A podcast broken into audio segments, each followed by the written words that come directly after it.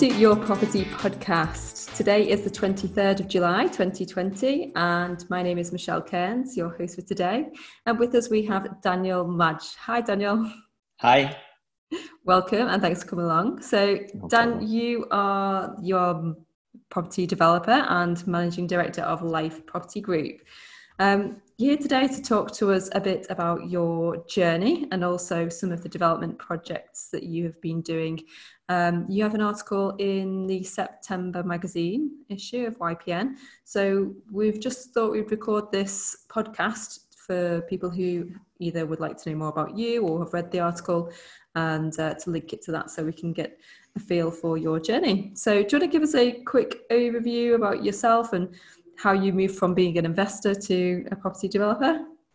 Yeah, my, my background started originally in the health and fitness industry. So I was kind of uh, a personal trainer, fitness instructor, uh, opened my own gym facility back in 2005. Uh, and then was involved in the health and fitness industry for quite a while. And then started buying a property or two as a bit of a, a pension pot portfolio on the side just to have a bit of security uh, as the years were going on and, and a retirement package when I finished. Um, so I started buying those with, with a gentleman that worked for me, um, and we built up a, a, small portfolio. Then, when the recession hit in kind of 2008, 2009, uh, the gym industry was, was quite affected by mass redundancies and people not having uh, spare income to spend on gym memberships or just been laid off, etc. So we, we, we were impacted considerably for that. So then I thought, well, is this the career that I want to be in for the rest of my life? Uh, is the health and fitness industry uh, ticking the boxes for me anymore? And obviously, I enjoyed the property journey of building up a few rentals, doing a little bit of work, and I'm adding a little bit of value. And decided at that point to to go into property full time. Um, so, a uh, bit of a strange time to go full time into property during the recession, but um, that was probably some of the best property deals that we we ever bought. Um, so it was a great time to get in and looking back in hindsight. Um, so at that point, I went full time into property. Uh, I found some private investors uh, that, that were putting the money in. I was finding properties and, and renovating them uh, and sorting out start to finish with that. And then we, we kind of split profits and, and did various different uh, structures on deals to to grow uh, buying refurbs during a tough time, so we had to make sure we were getting great deals. But I was using those spare funds to, to build up a rental portfolio then, and uh, built up quite a, a tidy sized rental portfolio from doing that. And then our renovations started getting bigger and, and better and nicer properties in, in better areas and higher end stuff.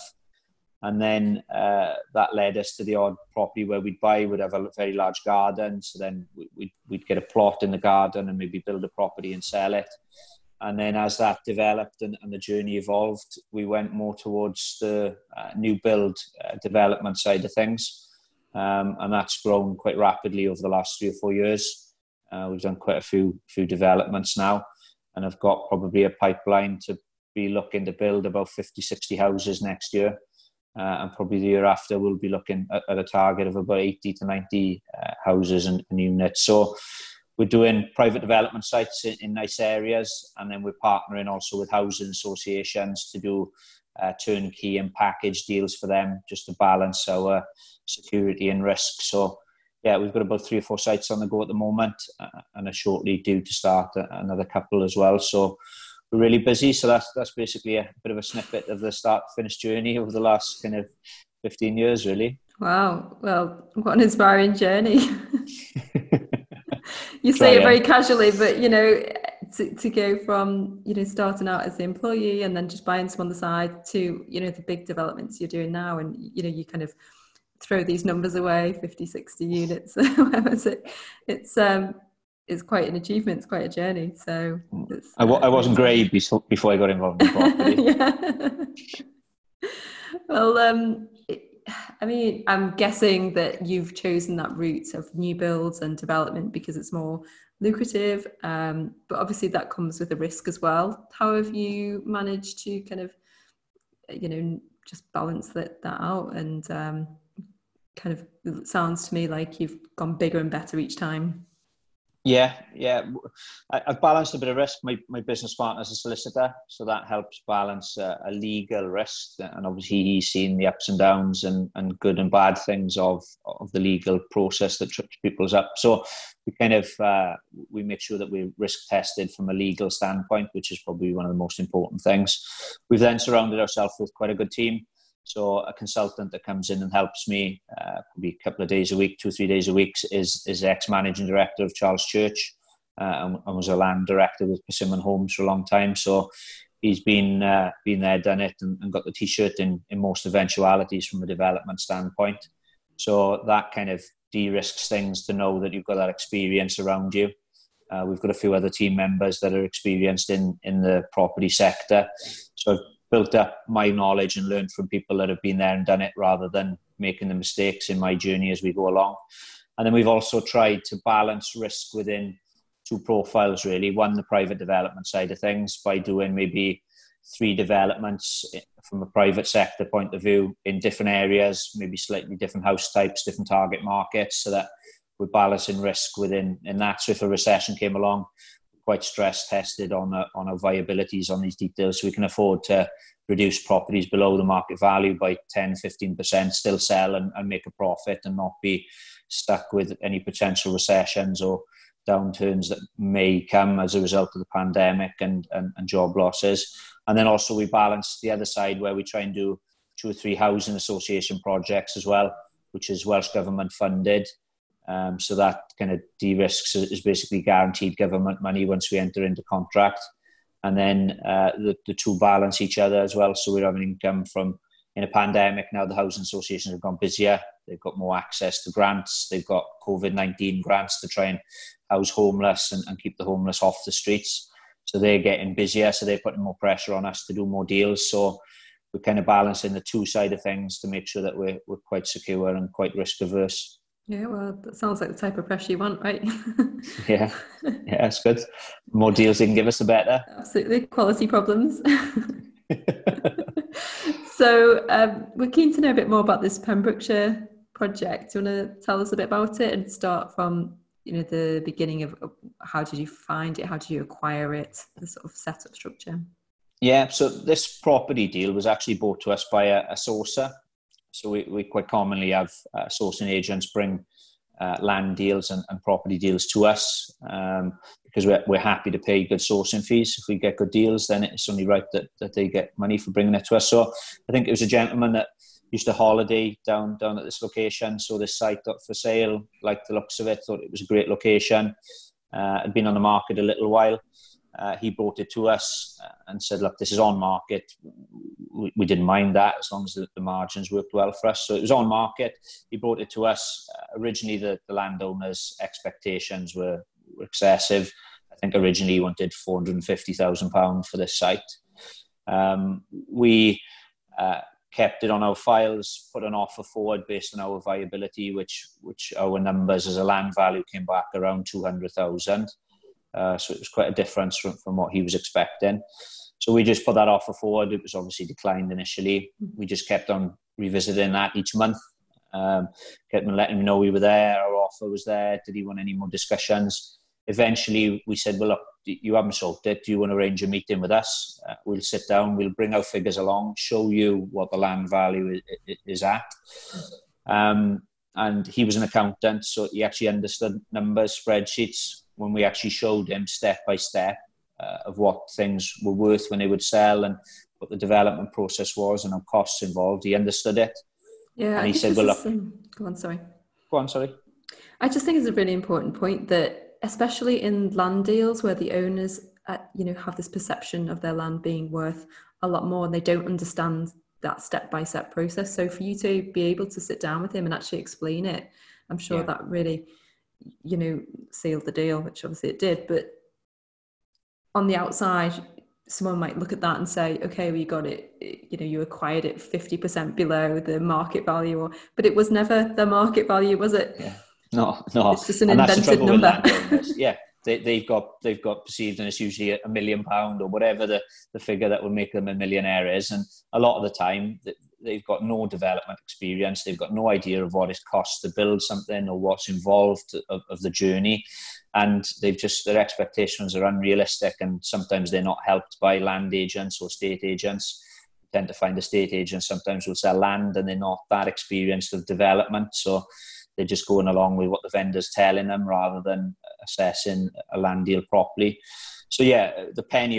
It seemed like the penny instantly dropped with him once we run through a step by step, transparent viability assessment on it, and say, well, this is how we've arrived at this figure, and if if, if you feel you can do it yourself, then by all means go away and do it. But this is the journey that's involved, and it's, it's not an easy one, um, and it can be pressured and stressful and a lot to organise and do, but.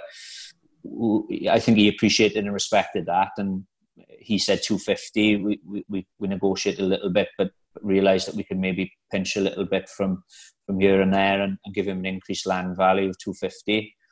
Um, and what we managed to do is, is, in that area, it's it's a national park, so it was for every one house you build, you've got to build a housing association house. Uh, we managed to to renegotiate uh, the prices with the housing association to get increased value on it which then increased the, the, the, ability to increase the land amount, but also give us more profit in the deal, which actually made the deal stack then, which is probably why other developers weren't managing to get it to work. Um, but it's actually transpired now that because of the quality that we've done the houses, they're overlooking the beach and they're, they're, they're in a real popular location. Our GDV has probably increased by about 150,000 across the, the two private sale houses so across the housing association, we managed to get about seventy thousand pound extra per unit there. Um, so across the whole site, we managed to get our GDV increased by about two hundred and fifty thousand pound, which is is great. Yeah. But they don't all happen like that, but they, but we're not complaining when they do happen. Absolutely, no, it's um, yeah. I, just going back to what you were saying before about um, you know these stacking this deal and and, and talking him through that you know that that discount there um sounds like so okay it started at 400,000 someone's brought it to you to me if it was me I would have thought you would have looked at it and said that's way off and it's going to be too much hassle to try and get the landowner to see yeah what it's really worth so, yeah. because I imagine you look at sites all day long, so how do you know which ones to kind of persevere with? Well, in that instance, we, we knew that it had been on the market for a long time. We knew that it wasn't selling. We know it's a popular area and developers like the area. So if it had been the right kind of money, it would have would have gone. Right. So we knew to persevere with it because uh, we, we thought his expectations in time would, would change, which they did. And then we find that if you just reinforce that offer with people over and over again, eventually the, the, the, penny drops or you just get to a point where they sell it to somebody else and you, and you put your lead in, in, in the bin and, and move on to the next one. But where we're quite strong is that obviously with, with, uh, with a consultant in the office with us that's an ex-land director with, with a national house builder, he's used to day in, day out assessing deals and saying yes or no. So whereas we might get 10 opportunities a week, probably 99% of those will go in the bin or we will put them in a pile to, to reinforce and go back to in, in a month or six months' time. But it's, it's that skill really of quickly assessing the deal. Will it work? Will it not? Doing a basic appraisal. And if it doesn't work, just chuck it in the bin and move on to the next one. Uh, or see if there's any value that we can add through experience. Uh, and if there is, keep it and just try and shape a different opportunity. Okay. Um, could you sort of give us an idea of some of the costs involved? Because, you know, on a project like this, it's not just as simple as, okay, we've got a bit of land, let's, let's just go and build some houses, right? You've got, yeah. you know, the utilities, you've got the planning, you've got some of the costs that perhaps people don't always take into account. Um, have you got any on, off the top of your head? I'm putting you on the spot here. yeah, you put me right in the spot there. So thanks for that. Um, yeah, we, we, we paid £250,000 for the land. Uh, we paid, I think, a 2% sourcing fee to the agent, uh, uh, to the land sourcer that brought the, the property to us. Um, so that's 5%. Uh, we paid about a £1,000 in legal fees to, to do the transaction. I think uh, there was about a £1,000 in stamp duty. Um, so that was pretty much our, our in costs from a, a, land acquisition point of view. Uh, from a build cost perspective, Uh, there was four properties, two housing association, a pair semi-detached, and two then larger detached houses, which were about 1,400 square foot each. Um, and then it had a, a small shed, driveway, tarmac, uh, porous road, and then external works. So I think the external works and the house builds were, were around about 650,000 with, with a contract with the main contractor to, to a building company. Um, we usually allow on, a new build property like that where we've specified and done everything properly about a 3% contingency. Uh, we're probably going to use some of that contingency because when we were going through the project, we decided to upspec some of the, the property just because the, the values were increasing considerably. Um, so we felt we'd get our value back tenfold by, by spending a bit more in certain areas. Uh, so we did that. Uh, usually professional fees, dependent on the size of the project, we usually allow roughly about 3% on professional fees. So that usually includes architect, uh, drawings, quantity surveyor, uh, engineering, um, M&E design, any, any, sort of professional cost that we need, we usually allow about 3% of our cost. So uh, we didn't need as much on this because it already had an outline planning position, uh, permission and, and, a load of architects done already, so we saved a bit there. Um, we spent about £3,000 on uh, CGIs, computer graphic images, so that we could pre-market the properties prior to them being finished. Um, but they, they're worth their weight in gold because they, they, they, really sell the properties and the outlook and, and the quality that somebody's going to get. Um, we, uh, we had to do an archaeology brief, which is unusual for, for, for, for that, but that area is, is high Roman uh, ruins, etc. Okay. So we do have a watching brief with an archaeologist. That cost us a couple of thousand pounds. But You held your breath when that, when that came out, right? one or two ways. You're either waiting there for the gold coin that could be worth a fortune, or you're hoping they don't find anything so you can carry on building. But uh, luckily enough, that came back. That came back fine. Right. Um, and then uh, we obviously had a finance cost then, so uh, we, we, work with a number of different banks, and, and we were quite fortunate in that our finance rates were quite reasonable. So we were paying about four percent above base, uh, with about one point two in and about one percent of cost out. Um, so finance costs over the project, I would think, will be about forty-five thousand probably. Um, and then we've probably got a GDV of a 1.4, I would think, 1.4, 1.5, uh, depending on, on, on, the final values. Uh, we're getting quite a lot of interest in them. We put them on last week. Um, we've had a lot of lot of interest, so we, we anticipate they'll go over and above asking price. So, the what stage are you up to? Have you have you finished them all now? No, we're probably about three weeks off full completion on site. Um, we've finished and handed over the two housing association units. Um, we're um, just final snagging uh, one of the plots uh, so that the, the, painters are there just touching up today and, and, cleaners are there just cleaning stuff out and, and doing the final uh, touches so that viewings can take place there tomorrow. Uh, we've got three viewings in that house tomorrow. Um, and then uh, the final plot will be finished in about three weeks' time. Okay. And uh, what about, so you've obviously been doing this through lockdown. How's that affected you know, the, uh, the project? Yeah, it's probably delayed us a couple of months. Um, just purely because some of the, the, the, staff members of the construction company were, were shielding um, some of them had uh, people with health conditions in their household or, or pregnant uh, wives. So some of those made the decision to, to not work. Um, so that was difficult. Um, the construction site did, did still carry on, so that was really good. Uh, materials were obviously uh, impacted, um, and it's, it's, it's, little things you don't see, like plaster was fine for us. We, we were still managing to get pallets of plaster and stuff because of, of the relationship with suppliers, etc. But it's things like we, we, we were clad in some of the properties in, in a Z clad tile effect, outdoor rustic tile effect. Well, that's Chinese uh, manufactured. Mm-hmm. Obviously, China got locked down prior to us. Then shipping between China and, and the UK has, has been disturbed. And then obviously the, there's arguments between the UK and the Chinese government at the moment. So that's impacting on speed of probably release of Chinese goods over here. So it's things like that where all UK distributors have, have run out of this product. uh, and we're literally waiting on a container to come over from from Spain to, uh, from uh, China to be able to uh, get get and finish off some of the walls and external bits. Uh, I know glass has been another one. A lot of the glass factories closed down nationwide. So then we're struggling to get glass balconies and, and glass balustrades for, for the staircases and things like that. So, yeah, uh, it has impacted us by a couple of months. Not as bad as it could have been. And I think there's been people that have closed sites completely and, and has obviously impacted their timelines massively. But we, we've been reasonably fortunate. So, what's been your role? Because are you, am I right in thinking you're located in a different part of the country? so Say it again, sorry. You're, are you located different part of the country?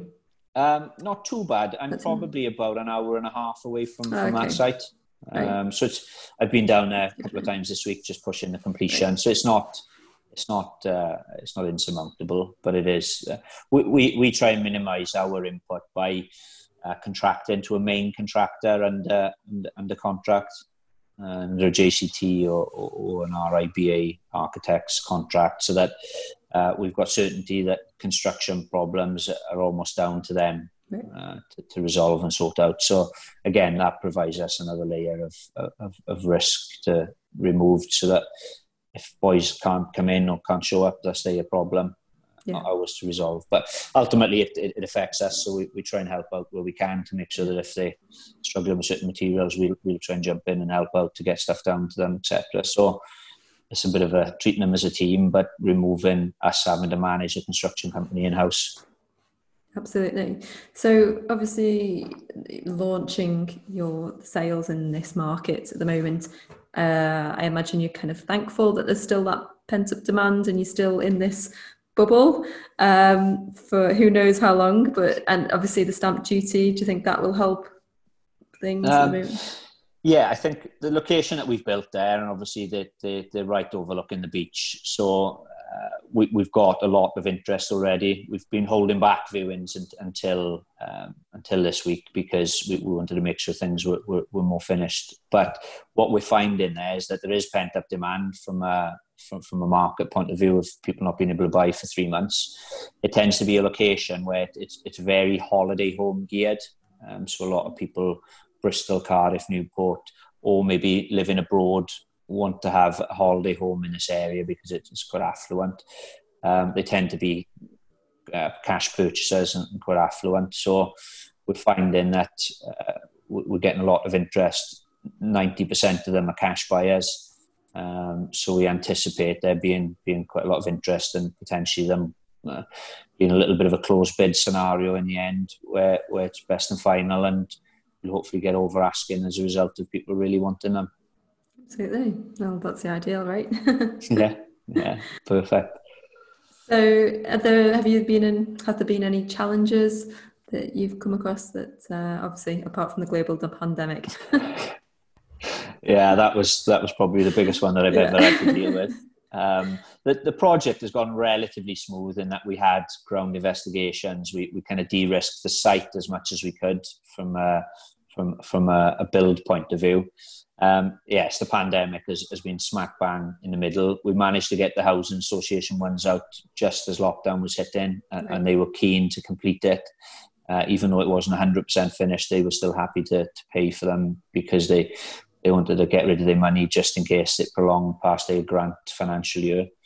Um, but so yeah, it's those delays with contractors, and especially in that holiday home area this is a very busy time. So your peak summer months of your June, July, August, part of September, peak selling times because of the delay of a couple of months. We're just conscious that we don't want it to roll into September, October time where there's nobody visiting the area, there's people not coming back and forth on there for holidays, etc. So we're, we're keen to to not let things run over uh, any more than they are now to make sure that we hit the summer sales season. So that's probably been the biggest challenge is pushing the contractors nicely, but maintaining our quality levels um, to make sure that they're finishing within a summer sales period.